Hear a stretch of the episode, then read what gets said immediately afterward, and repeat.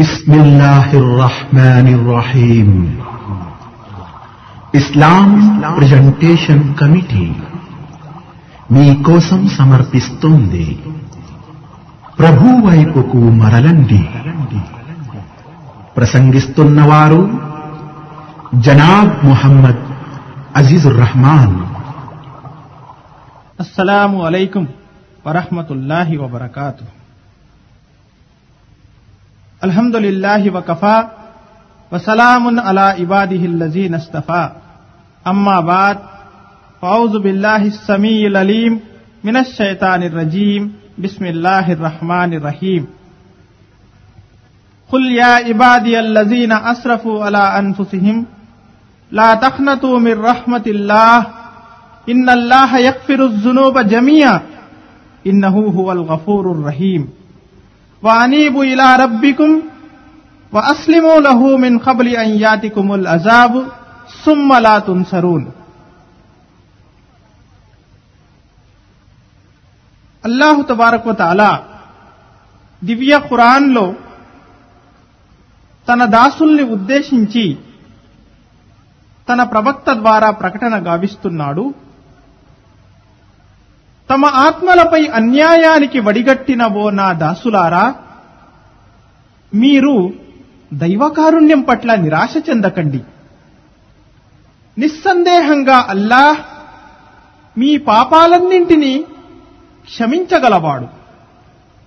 ఆయనైతే అమితంగా క్షమించేవాడు, అపారంగా కరుణించేవాడు కూడాను. ప్రజలారా, మీరు మీ ప్రభువు వైపుకు మరలండి, ఆయనకు విధేయత ప్రకటించండి. మీపై ఆపద వచ్చి పడకముందే, దిక్కుతోచని దీనావస్థకు మీరు లోను కాకముందే మీరు ఆయనకు విధేయులుగా మారిపోండి అని చెప్పి అల్లాహు తబారక వ తఆలా ప్రకటిస్తున్నారు.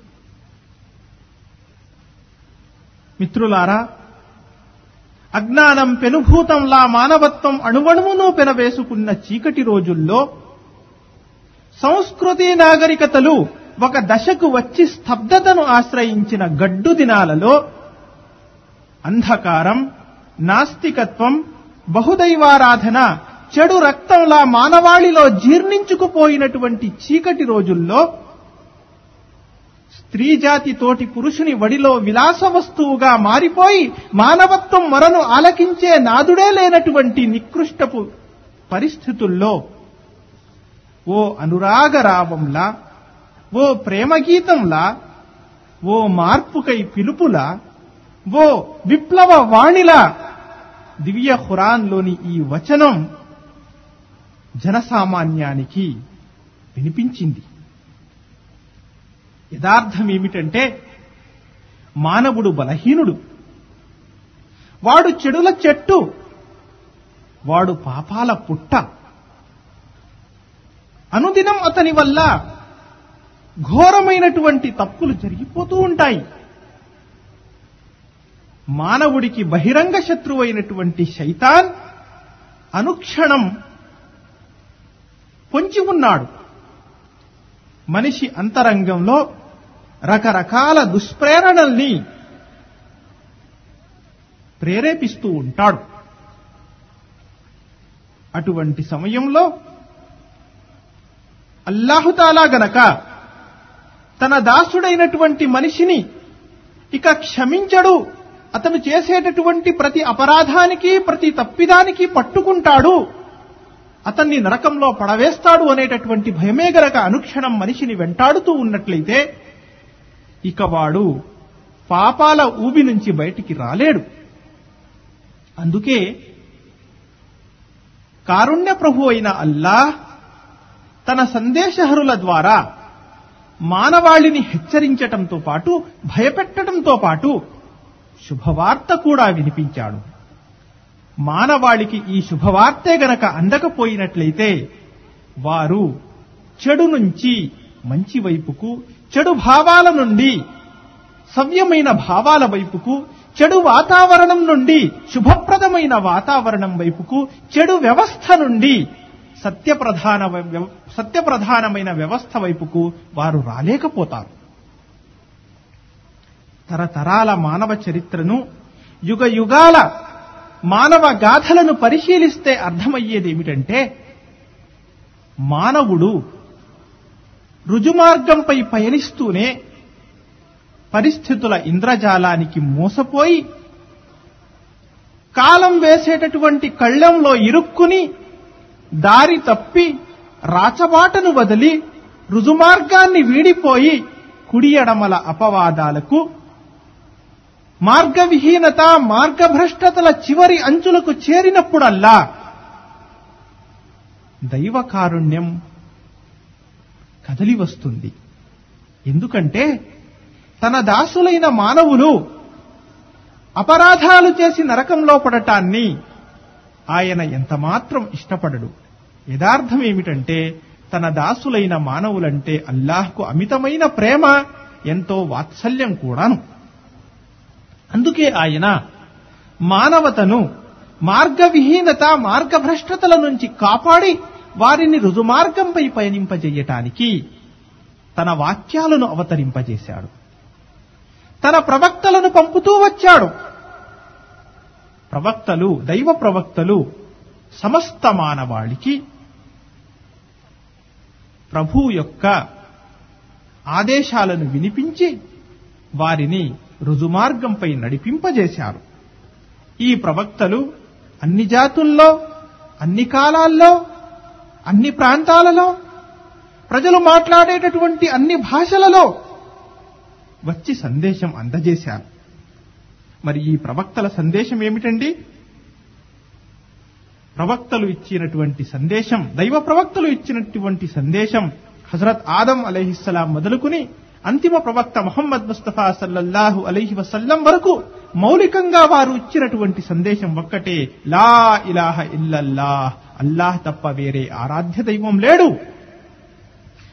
హజరత్ నూహ్ అలైహిస్సలాం అయినా, హజరత్ ఇబ్రాహీం అలైహిస్సలాం అయినా, హజరత్ మూసా ఈసా అలైహిస్సలాములైనా, అంతిమ ప్రవక్త ముహమ్మద్ ముస్తఫా సల్లల్లాహు అలైహి వసల్లం అయినా, ప్రవక్తలకు మౌలికంగా ఇచ్చినటువంటి సందేశం ఏమిటంటే, ప్రజలారా, మీ దేవుడు ఒకే దేవుడు, ఆయన మాత్రమే ఆరాధనలకు అర్హుడు, ఆయన తప్ప వేరే ఆరాధ్య దైవం లేడు, ఆయనే సృష్టికర్త, ఆయనే పాలకుడు, ఆయనే పోషకుడు, ఆయనే సర్వాధికారి, ఆయన మిమ్మల్ని గమనిస్తున్నాడు, మీ అంతరంగాన్ని సైతం ఆయన ఎరిగినవాడు, ఆయన గుండెల్లోని గుట్టును సైతం బాగా ఎరిగినవాడు, ఆయన మిమ్మల్ని నఖశిఖ పర్యంతం తీర్చిదిద్దాడు, మీ జీవిక కోసం అన్నపానీయాల ఏర్పాటు చేశాడు, మీ మానమర్యాదల కోసం ఆయన దుస్తుల్ని మీకు ప్రసాదించాడు,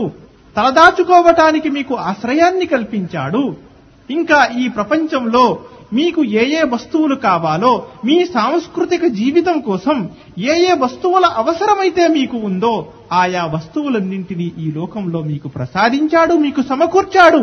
కాబట్టి ఓ ప్రజలారా, మీరు దేవుడు ప్రసాదించినటువంటి వస్తువులన్నింటినీ ధర్మసమ్మతమైన పద్ధతుల్లో, హలాల్ పద్ధతుల్లో ఉపయోగించుకోండి, మీరు తినండి, త్రాగండి, కాని హద్దులు మీరకండి, మీరు ఆ అల్లాహ్ను మాత్రమే ఆరాధించండి, ఆరాధనల్లోనూ ఉపాసనల్లోనూ మీరు అల్లాహ్తో పాటు మరో భాగస్వామికి ఆస్కారం ఇవ్వకండి, మీరు షిర్క్కి దూరంగా ఉండాలి, మీ జీవితంలో తౌహీద్ ఉండాలి, మీరు అద్వితీయ దైవాన్ని మాత్రమే ఆరాధించండి. ఇంకా ఏమన్నారంటే, ప్రజలారా, మిమ్మల్ని మీ పూర్వీకుల్ని సృష్టించినటువంటి ఆ దైవాన్ని మాత్రమే మీరు సేవించండి, ఆయనే ఆకాశం నుంచి వర్షాలు కురిపిస్తాడు, ఆయనే మృతభూమిని బ్రతికిస్తాడు, ఆయనే పంటల్ని పండిస్తాడు, ఆయనే మీకు అన్నపానీయాలను ప్రసాదిస్తాడు, కాబట్టి అల్లాహ్ ప్రసాదించినటువంటిదే మీరు తిని అల్లాహ్కు విద్రోహం కల్పించకండి, దేవునిపై తిరుగుబాటు వైఖరిని మీరు ప్రదర్శించకండి. ఎందుకంటే ఈ జీవితం శాశ్వతం కాదు, ఈ ప్రపంచ జీవితం క్షణభంగురం, ఏదో ఒకనాడు ఈ ప్రపంచం నశిస్తుంది, మనమంతా చనిపోయే వారమే, మనమంతా అల్లాహ్ సన్నిధిలో మనం నిలబడనున్నాము, అల్లాహ్ యొక్క సన్నిధిలో మనమంతా హాజరు కావలసి ఉంది. ప్రళయ దినం ఉంది. మళ్లీ మనం బ్రతకటం కూడా సత్యం. ఆయన మన నుండి మన ప్రభువు లెక్క తీసుకుంటాడు. నేను ప్రసాదించినటువంటి శక్తి సామర్థ్యాలను, అధికారాలను నువ్వు సరిగ్గా ఉపయోగించావా లేదా అనేటటువంటి ప్రశ్న దైవం తరఫున మనకు ఎదురవుతుంది. ఆ ప్రశ్నకు సమాధానం ఇచ్చుకోవటానికి కావలసినటువంటి శిక్షణ, కావలసినటువంటి ఏర్పాట్లను మీరు ఇక్కడే చేసుకోండి అని చెప్పి ప్రవక్తలు మనకి సందేశం ఇచ్చారు. యథార్థం ఏమిటంటే, మన జీవిత లక్ష్యం దైవదాస్యం కావాలి. జీవితపు అన్ని విభాగాలలోనూ మనలో దైవదాస్య భావన తొణకిసలాడాలి. మనం కూర్చున్నా, నిలబడినా, మనం నడుస్తున్నా, మనం పనిచేస్తున్నా, మనం నిద్రిస్తున్నా, మనం వ్యవహారాలు చేస్తున్నా, మనం ఆరాధన చేస్తున్నా, మనం పఠిస్తున్నా, మనం రాస్తున్నా, ఈ పనులన్నింటి వెనుక ఉండేటటువంటి భావం ఏమిటంటే, నా ప్రభువు ఒకడున్నాడు, ఆయన నన్ను గమనిస్తున్నాడు, నా యొక్క ఒక్కొక్క కదలికను, ఒక్కొక్క చేష్టను ఆయన పసిగడుతున్నాడు. కాబట్టి నేను నా ప్రభువుకు కృతజ్ఞతలు చెల్లించే దాసుడుగా ఉండాలి. ఆయన సార్వభౌమత్వంలో మరో చిల్లర దైవానికి భాగస్వామిగా కల్పించకూడదు. ఆ అద్వితీయ దైవాన్ని నేను పరిపూర్ణంగా, దృఢంగా, నిష్కల్మషమైన హృదయంతో విశ్వసించాలి అనేటటువంటి భావన మనలో ఉండాలి. యథార్థం ఏమిటంటే, అల్లాహ్ తాలా ఒక్కడు. ఆయన ఆది మధ్యాంతరహితుడు. ఆయన నిన్న కూడా ఉన్నాడు, ఆయన నేడు ఉన్నాడు, ఆయన రేపు ఉంటాడు, ఆయన ప్రళయ దినం వరకు ఉంటాడు. ఆయనకు అంతం లేదు, ఆయనకు మరణం లేదు, ఆయన అజరుడు, ఆయన నిత్యుడు. ఇంకా ఏమిటంటే, ఆయన రాగద్వేషాలకు అతీతుడు. ఆయన తన దాసులందరినీ సమాన దృష్టితో చూస్తాడు. ఆయనకు సంతానం లేదు, ఆయన ఎవరినీ కనలేదు, ఆయన్ని ఎవరూ కనలేదు. కాబట్టి మానవ సంబంధమైనటువంటి, మానవ సహజమైనటువంటి బలహీనతలు దైవంలో లేవు. అటువంటి అద్వితీయ దేవుడు, అటువంటి సర్వశక్తిమంతుడు మాత్రమే తన దాసులకు న్యాయం చేయగలుగుతాడు అనేటటువంటి భావన మన మదిలో మెదులుతూ ఉండాలి.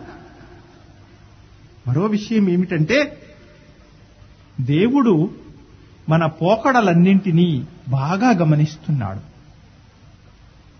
మనం చీకటిలో ఉన్నా, వెలుతురులో ఉన్నా, ఏకాంతంలో ఉన్నా, నలుగురిలో కలిసి ఉన్నా, మనం వ్యవహారం చేస్తున్నా, మాట్లాడుతున్నా, పనిచేస్తున్నా, ఆయన ఒక్కొక్క కదలికను కనిపెడుతూ ఉన్నాడు.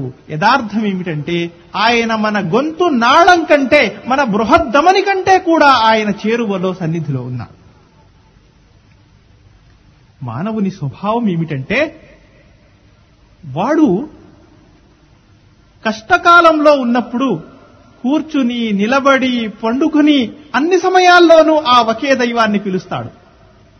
కానీ కాస్తంత కష్టాలు దూరమైపోగానే సుఖ సంతోషాల వాతావరణంలో అతను అడుగు పెట్టగానే నిజ దైవాన్ని వదిలిపెట్టేసి ఆయనతో పాటు ఇతర దైవాలను కూడా భాగస్వామ్యం కల్పిస్తాడు. దివ్య ఖురాన్లో రకరకాల ఉదాహరణలతో విషయం మనకు విశదీకరించబడింది.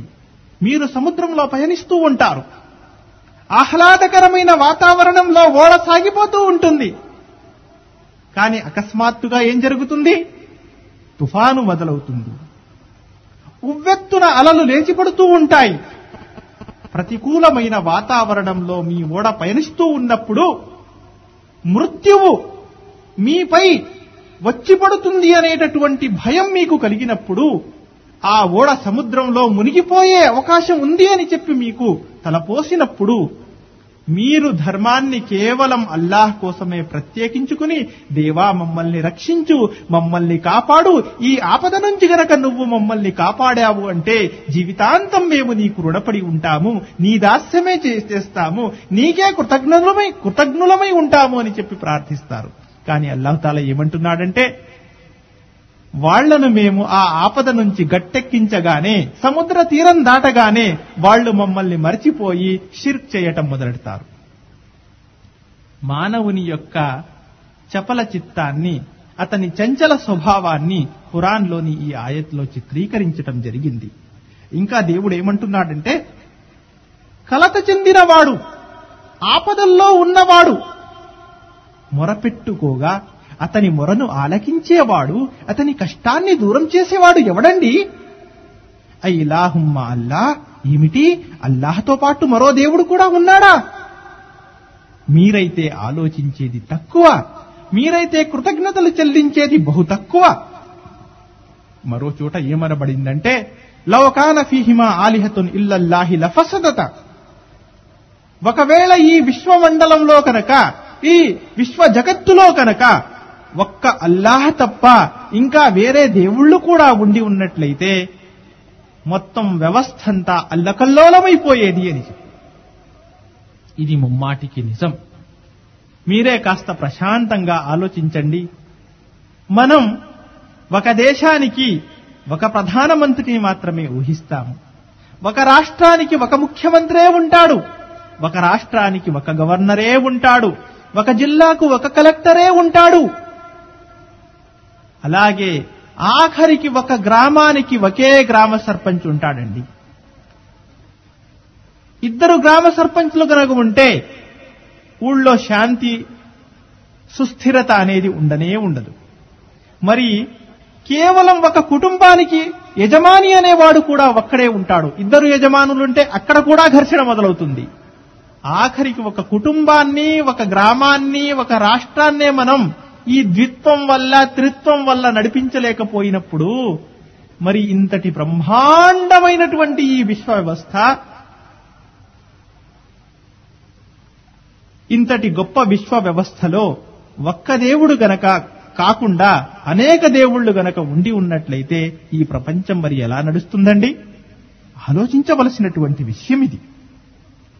అందుకే మౌలికంగా ఒకే దేవుని పట్ల, సాటిలేని స్వామి పట్ల, సహవర్తులెవరూ లేనటువంటి ఆ అల్లాహ్ పట్ల మనకు పరిపూర్ణమైన విశ్వాసం ఉన్నప్పుడే మన ఆరాధనలు ఆయన సమక్షంలో స్వీకరించబడతాయి. అల్లాహ్ తాలా ఏమంటున్నాడంటే, మనిషి జీవితంలో గనక తౌహీద్ అనేది ఉంటే, దేవుని ఏకత్వం అనేది గనక అతని విశ్వాసంలో ఉన్నట్లయితే అతని వల్ల అపరాధాలు జరిగిపోయినప్పటికీ నేను క్షమించగలను. గాని ఒకవేళ మనిషి ఎన్ని సత్కార్యాలు చేసినా, ఎంత నికార్సుడైన దాసుడుగా నెగ్గుకు వచ్చినా, అతనెంత ధర్మపరాయణత గలవాడైనా, అతనెంత పాపభీతి గలవాడైనా సరే, అతని విశ్వాసంలో గనక దేవుని ఏకత్వం అంటే తౌహీద్ గనక అతనిలో లేకపోయినట్లయితే అతని ఆరాధనలన్నీ వృధా అయిపోతాయి అని చెప్పి సెలవియ్యటం జరిగింది. దైవ ప్రవక్తలు ఈ సందేశాన్ని మానవాళికి అందజేయటానికే వచ్చారు. ఇంకా మరో విషయం ఏమిటి అంటే, దేవుని పట్ల మనకు పరిపూర్ణమైనటువంటి విశ్వాసం ఉన్నప్పుడే, దైవ గ్రంథం పట్ల, దైవ ప్రవక్తల పట్ల, మరణానంతర జీవితం పట్ల, అంటే ఆఖిరత్ పట్ల, పరలోకం పట్ల మనకు దృఢమైనటువంటి విశ్వాసం ఉన్నప్పుడే మానవునిలో పాపభీతి అనేది, దైవభీతి అనేది ఉంటుంది. దైవ ప్రవక్తలు సమాజాల్లో, మానవ సమాజాల్లో నైతిక విప్లవాన్ని తీసుకువచ్చారు అంటే, నైతికంగా వారిని ఉత్థాన స్థాయికి, ఉన్నత స్థాయికి ప్రజలను తీసుకెళ్లారు అంటే ఈ పాపభీతి, ఈ దైవభీతి మూలంగానే. ఎందుకంటే దైవ ప్రవక్తలు చెడుల విషయంలో ప్రజలను భయపెట్టారు, మంచి విషయంలో వారికి శుభవార్తనిచ్చారు. వారు నరకం గురించి ప్రజలకు భయపెట్టారు, స్వర్గం గురించి శుభవార్త ఇచ్చారు. ప్రవక్తలు ఏమన్నారంటే, ఎవరైతే చెడులు చేసిన తరువాత మంచి వైపుకు మరలి వస్తారో, ఎవరిలోనైతే నికార్సైనటువంటి పాపభీతి కలుగుతుందో అటువంటి వారి అపరాధాలను దేవుడు మన్నిస్తాడు అని. إلا من تاب وآمن وعمل عملا صالحا فأولئك يبدل الله سيئاتهم حسنات وكان الله غفورا رحيما. ఎవరైతే ఈ చెడుల తరువాత పశ్చాత్తాపం చెంది తౌబా చేసుకుని దేవుని వైపుకు మరలి వస్తారో, ఇంకా అల్లాహ్ను విశ్వసిస్తారో, ఇంకా ఎవరైతే మంచి పనులు చేస్తారో అటువంటి వారి పాపాలను మేము సత్కార్యాలుగా సదాచరణగా మార్చివేస్తాం. యథార్థమేమిటంటే దేవుడు అమితంగా పశ్చాత్తాపాన్ని స్వీకరించేవాడు, మన్నించేవాడు, కరుణించేవాడు కూడా. ఎంత గొప్ప శుభవార్తండిది! ఇందులో ఏమనబడిందంటే ముందు తౌబా చేసుకోవాలి. తౌబా అంటే అర్థం ఏమిటి? తౌబా అంటే పశ్చాత్తాపం అంటే అర్థం మనిషిలో ముందు తాను చేసినటువంటి చెడు పట్ల అసహ్యం, ద్వేషం కలగాలి. ఆ తర్వాత అతను జీవితంలో ఇక ఎన్నడూ ఆ తప్పును చేయబోను అనేటటువంటి నిర్ణయాన్ని అతను తీసుకోవాలి. ఆ తర్వాత అతను మంచి వైపుకు మరలి రావాలి. మంచి వైపుకు మరలి వచ్చిన తర్వాత జీవితంలో మళ్లీ ఆ అపరాధానికి, ఆ పాపానికి వడిగట్టకుండా జాగ్రత్త పడాలి. ఇదే నిజమైన తౌబా లేక పశ్చాత్తాపం. అటువంటి వారికే ఈ శుభవార్త ఇవ్వబడింది. ఈ ఆయత్ నేపథ్యంలో మహాప్రవక్త ముహమ్మద్ ముస్తఫా సల్లల్లాహు అలైహి వసల్లం కాలంలో ఒక సంఘటన జరిగింది. హజరత్ అబూ హురైరా రజియల్లాహు తాలా అన్ వినిపిస్తున్నారు, నేను ఒకరోజు ఇషా నమాజ్ తరువాత నా ఇంటికి వెళ్ళాను. ఆ సమయంలో ఒక స్త్రీ నా ఇంటి గుమ్మం వద్ద నిలబడి ఉంది. నేను ఆమెతో మాట్లాడకుండానే ఇంటి లోపలికి వెళ్లిపోయాను. కొద్ది నిమిషాల తరువాత ఆ స్త్రీ మళ్లీ నా తలుపు తట్టింది. నేనొచ్చి తలుపు తెరిచి చూస్తే ఇంతకు ముందు నేను చూసినటువంటి మహిళే అక్కడ నిలబడి ఉంది. ఏమిటమ్మా, నీకేం కావాలి అని చెప్పి నేను ప్రశ్నించగా, ఓ అబూ హురైరా, నేను ఒక మహిళను, ఒక పాపిష్టిదాన్ని, అజ్ఞానంలో నా వల్ల ఒక చెడు పని జరిగిపోయింది. నేను ఆవేశంలో కాలు జారాను, అక్రమ సంబంధం ఏర్పరచుకున్నాను ఒక పరాయి మగాడితో. తత్కారణంగా నేను గర్భవతినయ్యాను. ఆ తర్వాత నాకు ఒక పిల్లవాడు పుట్టాడు.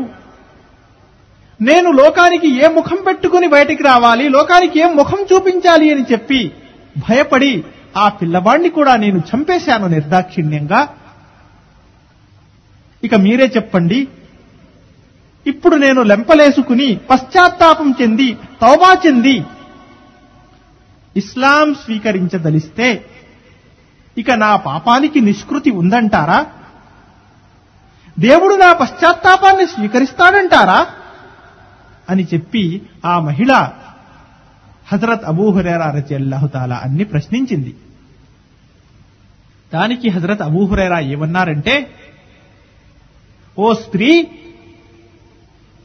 నువ్వు ఒకేసారి రెండు పెద్ద పాపాలకు ఒడిగట్టావు. నీ వల్ల రెండు మహాపరాధాలు, ఒకటి కాదు రెండు మహాపరాధాలు జరిగిపోయాయి. ఒకటి ఏమిటంటే నువ్వు వ్యభిచారం చేశావు. రెండవది ఏమిటంటే వ్యభిచారం వల్ల నీకు కలిగినటువంటి శిశువును కూడా నువ్వు హతమార్చావు. రెండు ఘోరమైనటువంటి పాతకాలకు వడిగట్టినటువంటి నీకు ఇక విముక్తి లేదు. నీ పశ్చాత్తాపం దైవ సన్నిధిలో స్వీకారయోగ్యం కాదు అని చెప్పి నిష్కర్షగా చెప్పేశారు హజరత్ అబూ హురైరా. అప్పుడు ఆ స్త్రీ నిరాశకు లోనై తన శరీరాన్ని ఒకసారి చూసుకుని, అయ్యో పాపిష్టిదాన్ని, నాకు ప్రసాదించబడినటువంటి ఈ అందచందాలు నరకాగ్నికి ఆహుతి కావటానికేనా అని చెప్పి బాధపడి దుఃఖవదనురాలై అక్కడి నుంచి వెళ్లిపోయింది. హజరత్ అబూ హురైరా రజియల్లాహు తఆలా అన్ రాత్రంతా కలత చెందిన మనసుతో ఉన్నారు. తెల్లారింది. ఫజ్ర్ నమాజ్కు మస్జిద్ వెళ్లారు, నమాజ్ చేశారు. నమాజ్ తర్వాత ఆయన అంతిమ దైవ ప్రవక్త ముహమ్మద్ సల్లల్లాహు అలైహి వసల్లంకి రాత్రి జరిగినటువంటి సంఘటనను వినిపించారు. అప్పుడు మహాప్రవక్త ముహమ్మద్ సల్లల్లాహు అలైహి వసల్లం రహమతుల్ లిల్ ఆలమీన్ ప్రజలకు క్షమాభిక్ష పెట్టడానికి వచ్చినటువంటి ప్రవక్త, ప్రజలను పాపాల రొంపి నుంచి లాగి సదాచరణ మార్గం వైపుకు పయనింపజేయటానికి సకల లోకాల కోసం కారుణ్యమూర్తిగా వచ్చినటువంటి ఆ ప్రవక్త ఏమన్నారంటే, ఓ అబూ హురైరా, మీరు ఆ మహిళకు ఇచ్చినటువంటి సమాధానం సరైంది కాదండి. ఏమిటి, మీరు ఖురాన్ చదవలేదా? ఖురాన్ లోని ఈ ఆయత్ మీరు చదవలేదా? ఇల్లా మన్ తాబ వ ఆమన వ అమిల అమలన్ సాలిహన్ ఫౌలాయిక యుబద్దిలుల్లాహు సయ్యాతిహిం హసనాత్. పశ్చాత్తాపం చెంది నిష్కల్మషమైన హృదయంతో అల్లాహ్ను విశ్వసించి సదాచరణ చేస్తారో అటువంటి వారి పాపాలను అల్లాహ్ తాలా మంచి పనులుగా మార్చివేస్తాడనేటువంటి విషయాన్ని మీరు ఖురాన్లో చదవలేదా? ఈ మాట వినగానే హజరత్ అబూ హురైరా రజియల్లాహు తఆలా అన్హులో కలవరపాటు మొదలయ్యింది. ఆయన తక్షణం ఆ స్త్రీని వెతకటానికి మస్జిద్ నుంచి బయలుదేరారు. పగలంతా స్త్రీని వెతుకుతూనే ఉన్నారు. జొహర్ వేళ అయ్యింది, అస్ర వేళ అయ్యింది, మగ్రిబ్ నమాజ్ అయ్యింది, కానీ ఆ స్త్రీ జాడ ఎక్కడా లభించలేదు.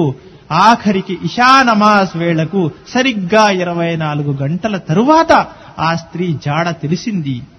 అప్పుడు ఆయన వెళ్లి ఆ తల్లికి, ఆ పాపిష్టిరాలికి మహాప్రవక్త వినిపించినటువంటి ఈ శుభవార్తను అందజేశారు.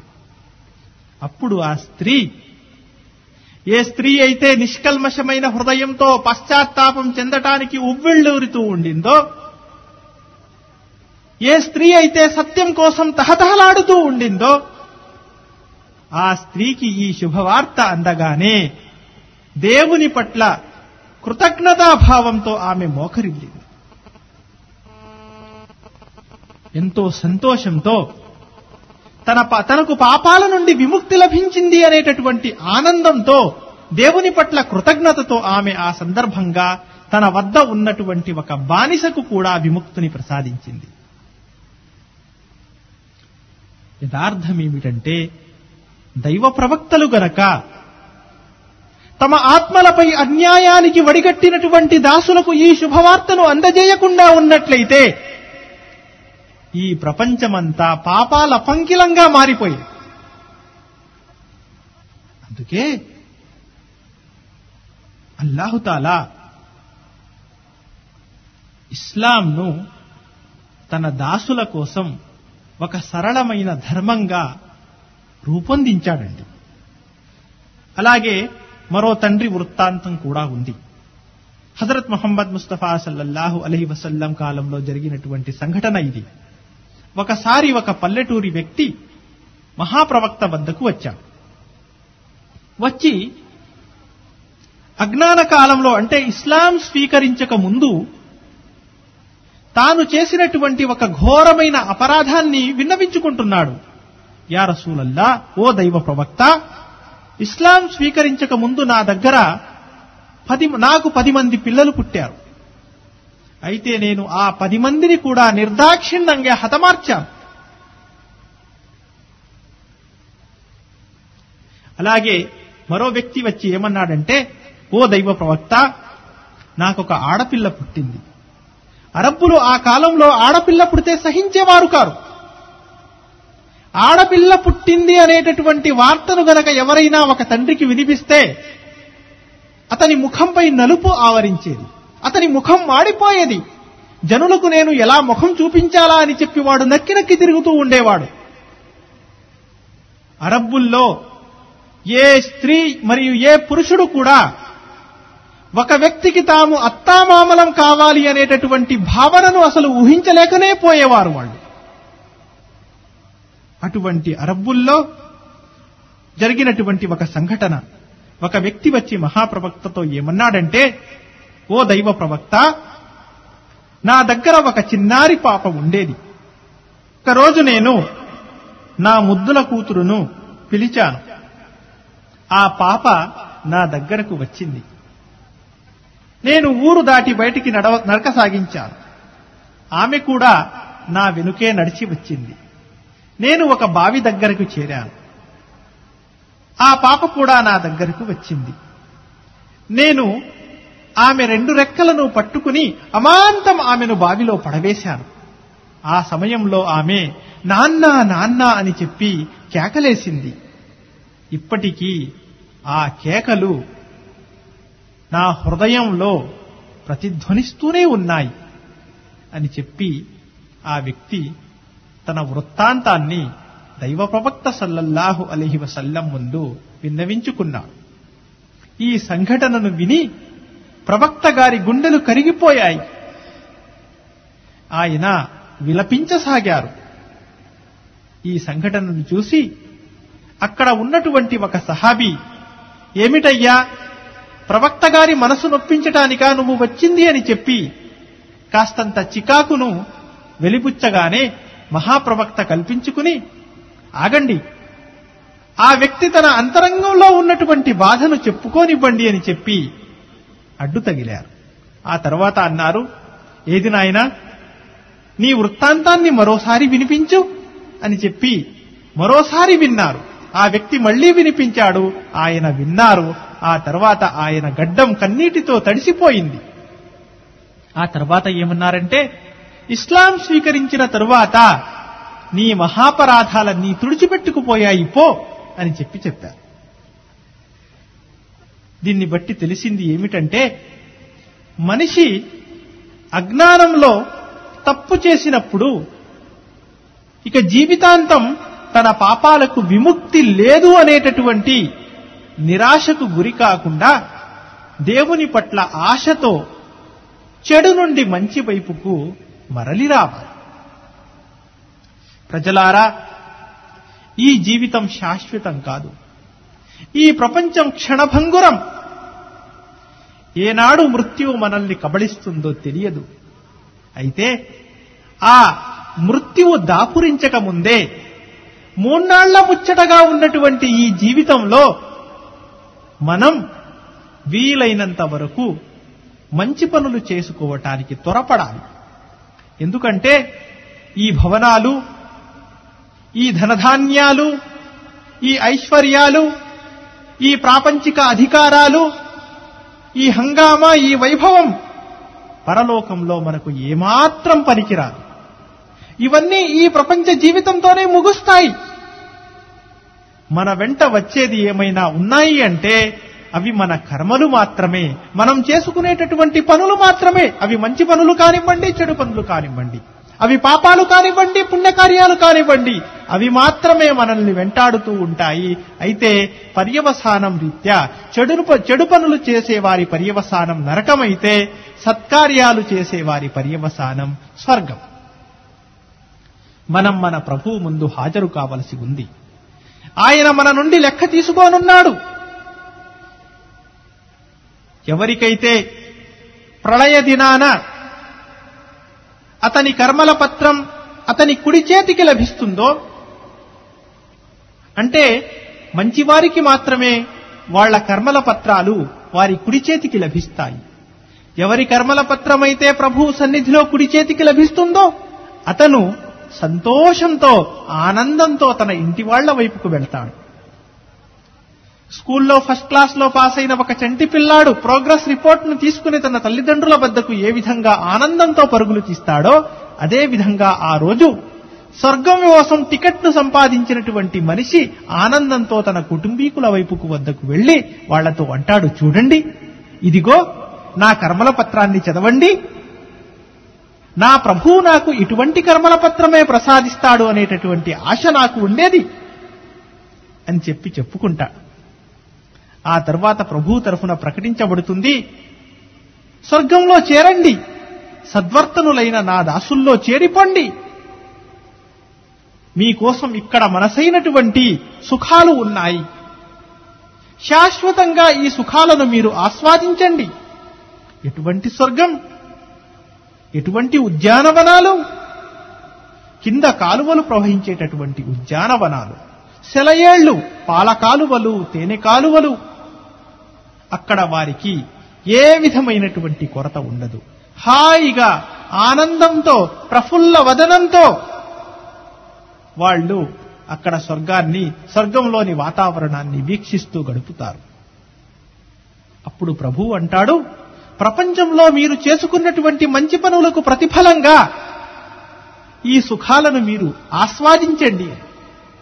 అయితే ఎవరైతే ఈ ప్రపంచంలో దైవం పట్ల తిరుగుబాటు వైఖరిని ప్రదర్శిస్తారో, మరెవరైతే దేవుని ఏకత్వంలో షిర్కు ఆస్కారం కల్పిస్తారో, ఇంకా ఎవరైతే దైవాన్ని విశ్వసించకుండా ఉంటారో, ఇంకా ఎవరైతే దుర్మార్గాలకు ఒడిగడతారో, ఇంకా ఎవరైతే ఈ ప్రపంచంలో అశాంతిని, అల్లకల్లోలాన్ని రేకెత్తిస్తూ ఉంటారో, ఉపద్రవాన్ని రేకెత్తిస్తూ ఉంటారో, అటువంటి వాళ్ల పర్యవసానం నరకమవుతుంది. అటువంటి వాళ్లకి ఆనాడు అక్కడ వారి కర్మల పత్రాలు వారి ఎడమ చేతికి ఇవ్వబడతాయి. ఖురాన్లో అనబడింది, ఆనాడు ఎవరికైతే ఎవరి కర్మల పత్రమైతే వారి ఎడమ చేతికి ఇవ్వబడుతుందో వాడంటాడు, అయ్యో నా లెక్క ఏమిటో నాకు ఈ రోజు తెలియకుండా ఉంటే బాగుండేదే, నాకు ప్రపంచంలో వచ్చినటువంటి ఆ చావే ఏదో ఒకటి తేల్చేసి ఉంటే బాగుండేదే, నా ఐశ్వర్యం నాకు ఈనాడు ఏమాత్రం పనికిరాకుండా పోయిందే, హలక అన్ని సుల్తానియా, నా అధికారమంతా నా నుండి చేజారిపోయిందే, నేను దిక్కుతోచని నిస్సహాయ స్థితిలో పడిపోయానే అని చెప్పి బాధపడతాడు. కానీ అప్పుడు బాధపడి ఏం లాభం? ఆ రోజు అతన్ని ఆదుకునేవాడెవడూ ఉండడు. ప్రభువు అతని గురించి ఆజ్ఞాపిస్తాడు, పట్టుకోండి ఇతన్ని, ఇతని మడలో గుదిబండ వేయండి, సుమ్మల్ జహీమ సల్లు, తీసుకెళ్లి ఇతన్ని నరకంలో పడవేసేయండి, మళ్లీ ఇతన్ని 70 గజాల పొడవైన సంకెళ్లలో బిగించండి. ఎందుకంటే ఇన్నహు కాన లా యూమిను బిల్లాహి లజీం వలా యహుజ్జు అలా తుఆమిల్ మిస్కీన్, ఇతడు ఉన్నతుడైనటువంటి ప్రభువును విశ్వసించేవాడు కూడా కాదు, బీదసాదలకు అన్నం పెట్టమని, అనాథలకు అన్నం పెట్టమని చెప్పి ఇతరులకు ప్రేరేపించేవాడు కూడా కాదు. కాబట్టి ఈ రోజు ఇతని స్థితిపై దయచూపేవాడు ఎవడూ ఇక్కడ లేడు. గాయాల కడుగు తప్ప ఇతను తినటానికి మరో తిండి లేదు. దుర్మార్గులు, నేరస్థులు మాత్రమే అటువంటి గాయాల కడుగును ఆనాడు సేవించవలసి ఉంటుంది. ఇది దుర్మార్గుల యొక్క పర్యవసానం. ఖురాన్లో ఇవ్వబడినటువంటి ఈ ఉదాహరణలు మనిషిని చెడుల పట్ల అసహ్యాన్ని పుట్టించి మంచి వైపుకు ప్రేరేపించటానికి మాత్రమే. గమనార్హమైనటువంటి విషయాలు ఏమిటి అంటే, ప్రజలారా, మన జీవితంలో స్వచ్ఛమైనటువంటి తౌహీద్ ఉండాలి. అద్వితీయుడైనటువంటి అల్లాహ్ పట్ల మనం నిష్కల్మషమైనటువంటి విశ్వాసాన్ని కలిగి ఉండాలి. మనకు లాభాన్ని చేకూర్చేవాడైనా, నష్టాన్ని చేకూర్చేవాడైనా, మనల్ని పుట్టించేవాడైనా, మనల్ని చంపేవాడైనా, మళ్లీ మనల్ని బ్రతికించేవాడైనా ఆ ఒక్క దేవుడు మాత్రమే.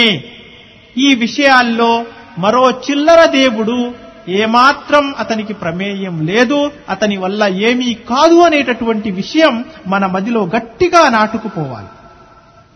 దీన్నే నిష్కల్మషమైన ఈమాన్ అంటాం.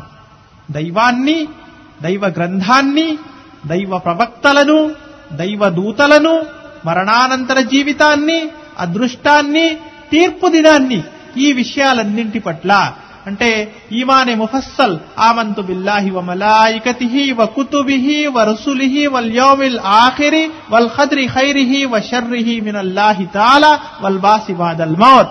ఈ విషయాల పట్ల మనకు గట్టిగా విశ్వాసం ఉండాలి. మరో విషయం ఏమిటి అంటే, ధర్మావలంబనలో అంటే ధార్మిక విషయాలలో మనం కొత్త పుంతలు తొక్కకూడదు. కొత్త పుంతలు తొక్కటం అంటే బిదాత్ అని దేన్నైతే మనం అంటామో ఆ విషయాలకు, అంటే లేనిపోని కొత్త కొత్త విషయాలను మనం దీనిలో కల్పించుకోకూడదు. కుల్లు ముహదసతిన్ బిదా వకుల్లు బిదాతిన్ జలాలా వకుల్లు జలాలతిన్ ఫిన్నార్. ధర్మంలో కల్పించుకోబడేటటువంటి ప్రతి కొత్త విషయం బిదత్ అనబడుతుంది. అయితే ప్రతి బిదత్ కూడా మనల్ని మార్గ విహీనత వైపుకు, మార్గ భ్రష్టత వైపుకు తీసుకెళుతుంది. అయితే ప్రతి మార్గ భ్రష్టత్వం, ప్రతి మార్గ విహీనత కూడా దాని పర్యవసానం రీత్యా, దాని గమ్యస్థానం నరకం మాత్రమే అవుతుంది. ఈ విషయాల పట్ల మనం ధ్యాస కనపరచం, కానీ దీనిలో ఇవి చాలా ముఖ్యమైనవి. మరో విషయం ఏమిటంటే, హలాల్ హరాంల మధ్య మనం ఎప్పటికప్పుడు విచక్షణను పాటిస్తూ జీవితం గడపాలి. అనుదినం తెల్లవారు లేచినప్పటి నుంచి రాత్రి మనం పండుకునేదాకా ఎన్నో సంఘటనలు మనకు తారసపడుతూ ఉంటాయి. అల్లాహుతాలా మనల్ని ఏమంటున్నాడంటే, మీరు తినండి, త్రాగండి, కానీ హద్దు మీరకండి. హద్దు మీరటం అంటే భావం ఏమిటి? ఆయన ఏ ఏ వస్తువులైతే పవిత్రమైనవో, ధర్మసమ్మతమైనవో నిర్ధారించాడు. మీరు ఫలానా ఫలానా వస్తువులు తినండి, మీ కోర్కెల పరిపూర్తి కోసం ఫలానా ఫలానా మార్గాలు మీరు అవలంబించండి, కానీ మీరు మితిమీరకూడదు. అధర్మమైనటువంటి పోకడలకు మీరు వడిగట్టకూడదు. మద్యపానం తాగరాదు, వడ్డీ సొమ్ము తినరాదు, లైంగిక కోర్కెల పరిపూర్తి కోసం నికాహ్ చేసుకోండి, కానీ అక్రమ సంబంధాలకు, వ్యభిచారానికి మీరు వడిగట్టకూడదు. అల్లాహుతాలా హరాం విషయాల జోలికి పోవద్దని చెప్పి మిమ్మల్ని మరీ కట్టిపడేయలేదండి, మీకు కావలసినటువంటి స్వేచ్ఛ ఇచ్చాడు. స్వేచ్ఛ ఎంతవరకు ఇచ్చాడు అంటే,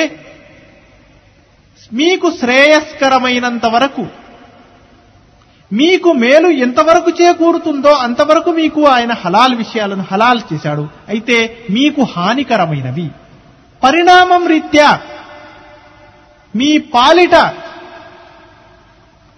కీడుకరమైనవి, హానికరమైన వాటిని ఆయన అధర్మం అంటే హరాం గావించాడు. ఇవి దేవుని యొక్క హద్దులు. కాబట్టి మనం దేవుడు ఏ విషయాలనైతే ధర్మసమ్మతం అంటే హలాల్ చేశాడో వాటి పరిధిలో మనం ఉండాలి.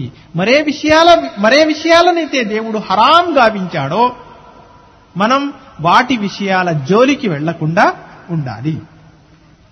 అడుగడుగున దైవ విధేయతాభావం మనలో తొణకిసలాడుతూ ఉండాలి.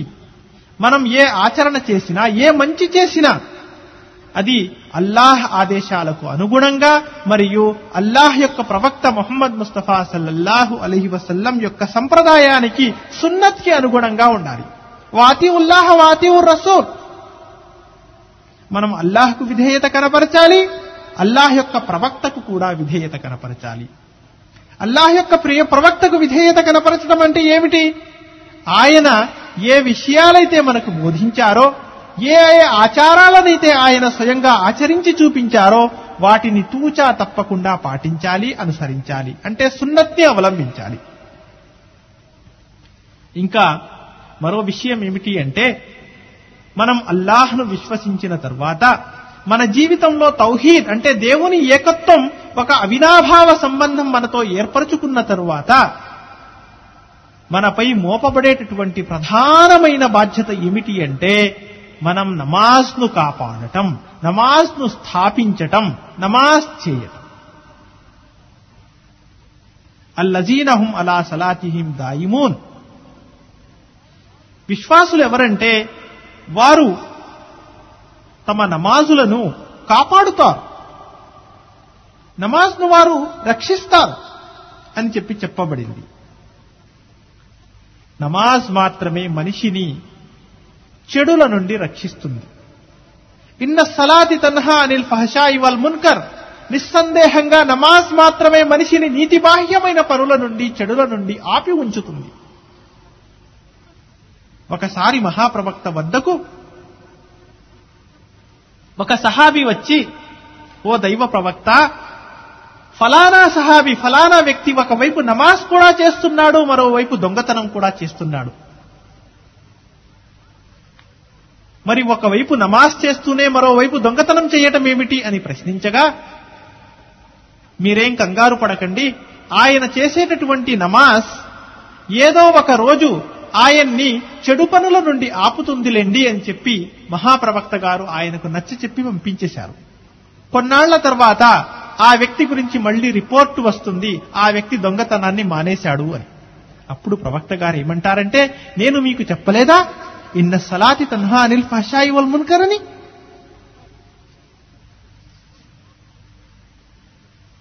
మరో విషయం ఏమిటి అంటే, మనం ఏ ధర్మాన్నైతే సత్యబద్ధమైన ధర్మమని విశ్వసిస్తున్నామో, ఏ ధర్మంలోనైతే మేలు ఉంది, ఇహపరాల సాఫల్యం ఉంది అని చెప్పి మనం చిత్తశుద్ధితో విశ్వసిస్తున్నామో, ఆ ధర్మాన్ని మనం ఖచ్చితంగా ఆచరించటంతో పాటు దాన్ని సర్వవ్యాప్తం చేయటానికి, నలుగురికి దాన్ని గురించి తెలియజేయటానికి మనం ప్రయత్నం చెయ్యాలి.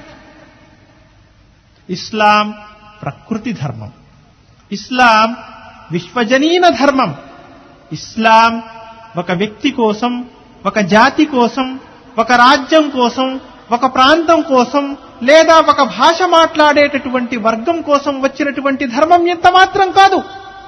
ఇన్నద్దీన ఇందల్లాహిల్ ఇస్లాం. దైవ సన్నిధిలో అత్యంత ప్రీతికరమైనటువంటి ధర్మం ఏదైనా ఉందంటే అది ఇస్లాం ధర్మం మాత్రమే. అది విశ్వజనీనమైనది, అది సహజమైనది, అది గాలి నీరు మాదిరిగా అన్ని కాలాల్లోనూ సమస్త మానవాళి యొక్క సాఫల్యం కోసం దేవుడు సమ్మతించి ఆమోదించినటువంటి ధర్మం ఇస్లాం ధర్మం. ఆ ధర్మాన్ని, ఆ ధర్మం వైపుకు ప్రజలను ఆహ్వానించటానికి మనం అనవరతం పాటుపడుతూ ఉండాలి. ఎందుకంటే అల్లాహు తాలా రబ్బుల్ ఆలమీనే గాని రబ్బుల్ ముస్లిమీన్ అని చెప్పి ఖురాన్లో ఎక్కడా చెప్పబడలేదు. ఆయన సర్వలోకాల కోసం ప్రభు. అలాగే ఖురాన్లో ఖురాన్ హుదల్లిల్ ముస్లిమీన్ అని చెప్పి ఎక్కడా అనబడలేదు.